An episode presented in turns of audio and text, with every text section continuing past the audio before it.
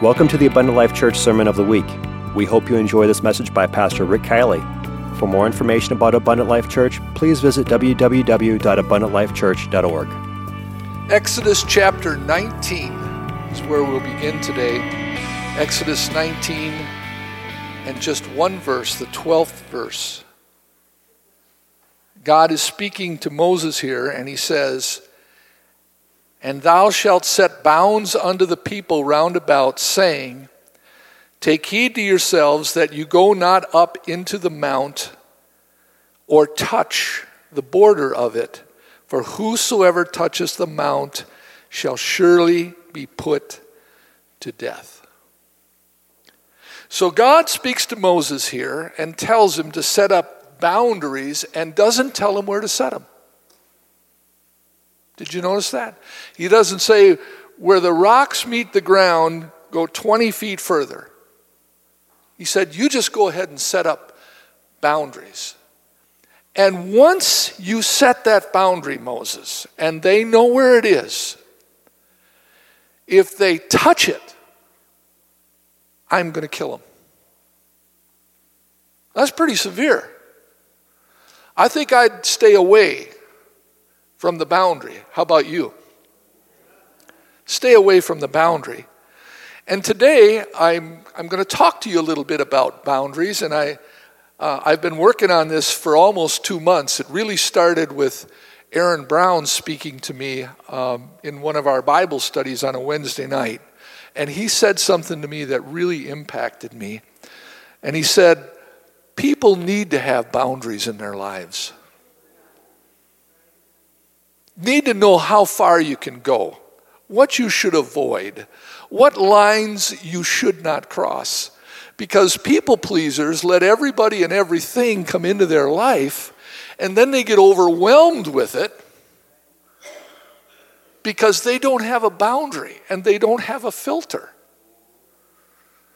And, and you can be overcome that way. So today I'm, I'm entitling this message that I'm going to share with you Private property, no trespassing. Private property, no trespassing. Now, if you wish to buy a piece of land, whether it is exclusively for recreational purposes, or you may even be thinking that eventually you'd like to build some kind of a shelter on it, there are some things that you need to do and determine before you purchase the property. And here they are. Number one, the obvious look the land over. Number two, check the survey boundaries. Where are the boundaries? Are they in place? Number three, determine what improvements you would have to make on the property that you're about to purchase. Number four, is it worth the price? And if all of these things come into play and you're in agreement, then you have to buy it. That's the expensive part. But you have to do your homework before you buy something. I want you to know that Jesus has purchased you. He has looked you over. He has established boundaries. He has determined that He will make improvements in your life. And most importantly, you are worth the price. He does not have buyer's remorse. He remains in love with you. Let's talk about the purchase price for a moment. 1 Peter chapter 1 and verse number 18, the purchase price. For as much as you know, you were not redeemed with corruptible things, such as silver and gold, from your vain conversation received by the tradition of your fathers, but you were redeemed with the precious blood of Christ as a lamb without blemish and without spot, who verily was foreordained before the foundation of the world, but manifest in these last times for you. We have been purchased. We have been redeemed. Redeemed. And I want, I want you to think about this for a few moments how valuable you are to God. You may not see even the value of your life in your own eyes, But in God's eyes, you are extremely valuable. Thank you, Chad. Extremely valuable. 1 Corinthians chapter 6 and verse 19. What? Know ye not that your body is the temple of the Holy Ghost which is in you, which you have of God, and you are not your own? You are bought with a price. Therefore, glorify God in your body and in your spirit, which are God's. We belong to God. You are private property, purchased by God. You are no longer your own. You aren't. You belong to God. I don't know if you've ever noticed this in the scripture, but wherever Lord and Savior are mentioned in the same verse, Lord always comes before Savior. You want to know why? Because you can't have a Savior till you first have a Lord. And that's where a lot of people get mixed up. They, they think that God is Santa Claus. He just showers these blessings on you. He died on the cross. He doesn't care what you believe, He doesn't care about how you live. He still loves you and you're still going to go to heaven. Not so. He came to redeem you. And we need a Lord. That's why, even in the plan of salvation that we quote so often in Acts chapter 2, the first word is repent. That's lordship. Then be baptized in Jesus' name for the remission of your sins. That's obedience. And then you shall receive the gift of the Holy Ghost. That's promise. But there's an order. There's an order to this. And the first point of order is the one I'm really dealing with today, and that is that we become His and His alone. Let me give you an example of this Job chapter 1 and verse 8. The Lord said unto Satan, Have you considered my servant Job, that there's none like him in the earth, a perfect, an upright man, one that fears God and eschews evil? He's bragging on Job, isn't he? And Satan answered the Lord and said, Doth Job fear God for naught? Watch this. Have you not made a hedge about him and about his house and about all that he hath on every side? You have blessed the work of his hands, and his substance is increased in the land. You know what Satan's doing? He's complaining. I can't get to this guy. You've got a hedge around him. He's private property. I'm not allowed to trespass in his life. I'm not allowed to get in there and mess things up in his marriage or in his family or in his finances. You have protected him, you have sheltered him. That's what private property is. It belongs only to the owner, and he can do with it whatever he chooses to do.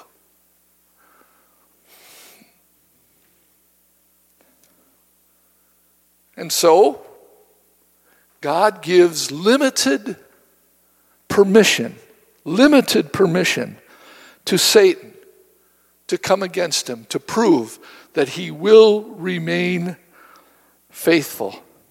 And you say, well, why would he do that? For his own glory and to prove that Job is faithful, not just for what he gets, but for what he has in God. We know Romans 8:28. These terrible things that happened to Job that we still talk about to this day. We know that all things work together for good, Romans 8:28. To them that love God and are the called according to his purpose. And whatever we have to go through, whatever God allows in our lives, just as he did limited to Job, we know that His mercy and His grace will be sufficient. And God treats every one of us, uh, I know this could be misunderstood, But God treats every one of us uniquely. He doesn't treat us all the same. We can't all handle the same stuff. Some people are stronger than others. Some people are more tender than others. God knows that. If you've ever raised any children, you know that no two of them are identical. They have their differences. You treat them uniquely different to get the same result. But you know as a parent what you can and can't do. And look at the result here of Job in Job 42 and 12. This is the end of all his trials and temptations and losses. The Lord blessed the latter end of Job more than his beginning. He had 14, can you imagine this? 14,000 sheep, 6,000 camels, a thousand yoke of oxen, and a thousand donkeys. Wow, that's a lot to take care of. I don't even know if I'd want it, even with the value. Sounds like a lot of responsibility to me. But if you can hire people to do it, I guess it's all right. Number three, in private property, no trespassing. What about the property improvements? What about property improvements on what God has purchased? Ezekiel 36 and verse 26 talks about some of these improvements. A new heart also will I give you, a new spirit will I put within you. I'll take away the stony heart out of your flesh, and I'll give you a heart of flesh. I will put my spirit within you. I will cause you to walk in my statutes, keep my judgments, and do them, and you will dwell in the land that I gave to your fathers. You will be my people. I will be your God. Wow, that sounds like property improvements to me. Property improvements to me. 1 John chapter 4, verse number 4. You are of God, little children, and you have overcome them because greater is he that is in you than he that is in the world. Greater is he, not greater is me, but greater is he that is in you than he that is in the world. And concerning this new heart and this new mind, and this is where I really want to drive the point home today. When I was a young man out of high school and, and couldn't cut it in college and didn't want to go anymore, and the draft came into effect, I had a draft number of 78. It was during the Vietnam War. And so it meant that I was going to have to serve in one capacity or, the, or another. And so I ended up, just as my brother did, we went to boot camp. I, I went to Fort Polk, Louisiana, a terrible place. But I remember one thing that I want to bring to your attention today. This is what they told us. They said, We know you're all afraid. We know you're all afraid that you're going to go to Vietnam and you're going to get killed. And this is what we want to promise you. If you don't get shot in the head, or if you don't get shot in the heart, the chances of us getting you back home are extremely high. And then they laughed about it and said, and by the way, if you got shot in the head or the heart, you wouldn't know it anyway. You'd die so quick. So if you are wounded on the field of battle, people are going to come and help you and get you out of that situation. That was very encouraging to me. I want you to know that God has a plan to protect your head. It's called the helmet of salvation. It's meant to protect and filter your thought life. The mind is the battlefield of the soul. This is where it all starts. This is where your greatest fights occur right in your head. What you think. Your heart, the Bible said he gave you a breastplate of righteousness. What's that for? To protect your vital areas, especially your heart. And then he gave you a shield of faith, which is a mobile form of defense against fiery darts of the wicked to protect yourself. God has equipped us to be protected from the attacks of the enemy. A helmet of salvation. Philippians 2 and 5 says, Let this mind be in you, which was also in Christ Jesus. A new heart, a new mind, a new spirit. These are all things that are necessary for us to overcome the enemy and his trespassing. Philippians chapter 4 and verse 6. Be careful for nothing, but in everything by prayer and supplication with thanksgiving, let your requests be made known unto God. Watch this now. And the peace, how many of you want peace? I want it.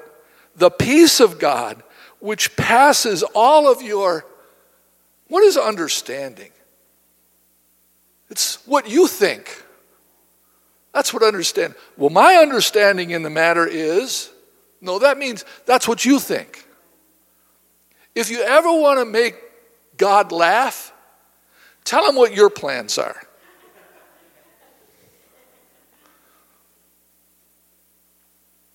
If we rely on our understanding, our ability, remember, greater is He, not greater is me, that is in us. But the God of peace, which will pass all understanding, will keep your hearts, there it is again, and your minds through Christ Jesus. And then he tells us what to think. Finally, brethren, whatsoever things are true, whatsoever things are honest, whatsoever things are just, whatsoever things are pure, whatsoever things are lovely, whatsoever things are of good report if there be any virtue, if there be any praise, then think on these things. So here it is in this eighth verse. It, it, it's really a, an important verse in the Bible. This leads me to peace. It tells me what to think and what not to think. And then it says in verse 9, and those things which you have both learned which you're learning now, and received and heard and seen in me do, and here will be the result the God of peace shall be with you. If I do not have peace, I am thinking about the wrong things. I am thinking about the wrong things. Again, I want to say, we are God's private property. And there is no trespassing from the enemy allowed on God's property. And to be sure you understand this, trespassing is being on land that you don't own.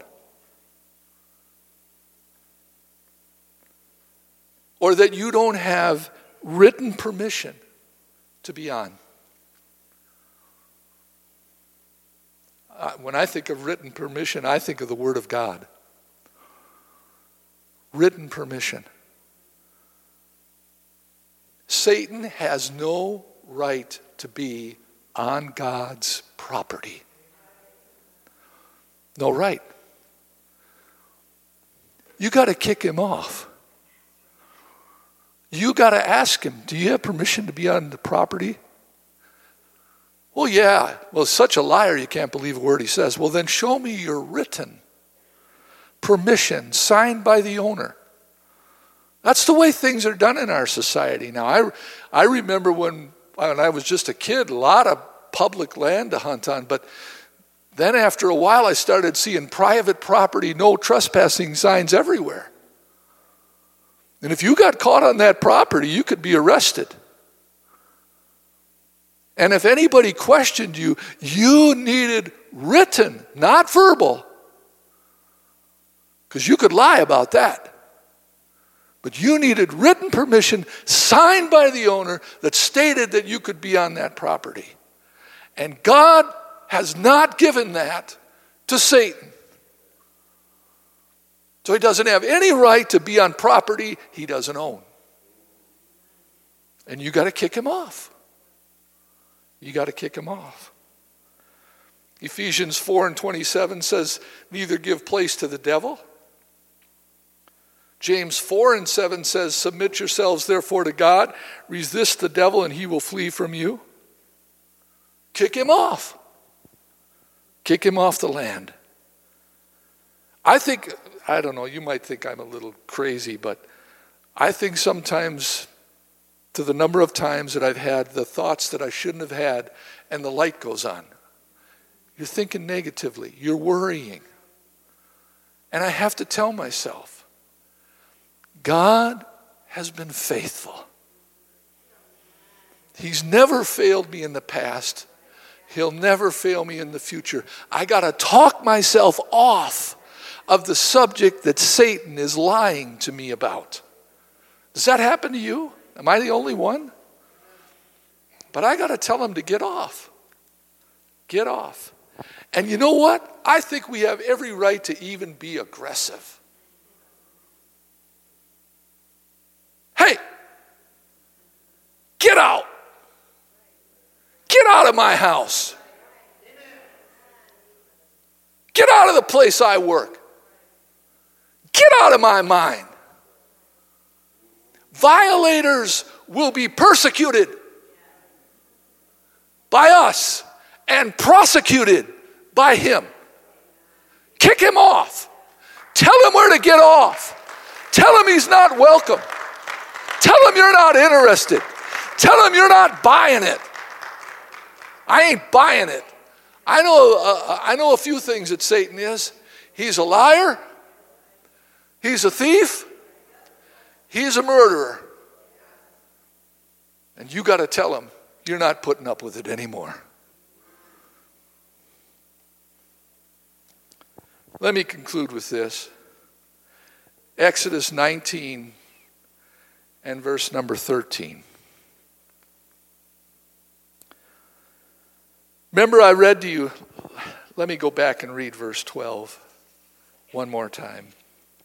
This was Exodus 19:12. You will set bounds unto the people round about, saying, Take heed to yourselves. Pay attention now, is what he's saying. That you go not up into the mount or touch the border of it, for whosoever touches the mount shall surely be put to death. That meant no Israelite other than Moses could go up to the mount. But verse 13, if you're not careful, you could miss it. Verse 13 says, There shall not a hand touch it, but he shall surely be stoned or shot through. Whether it be a beast or a man, it will not live. But listen to this.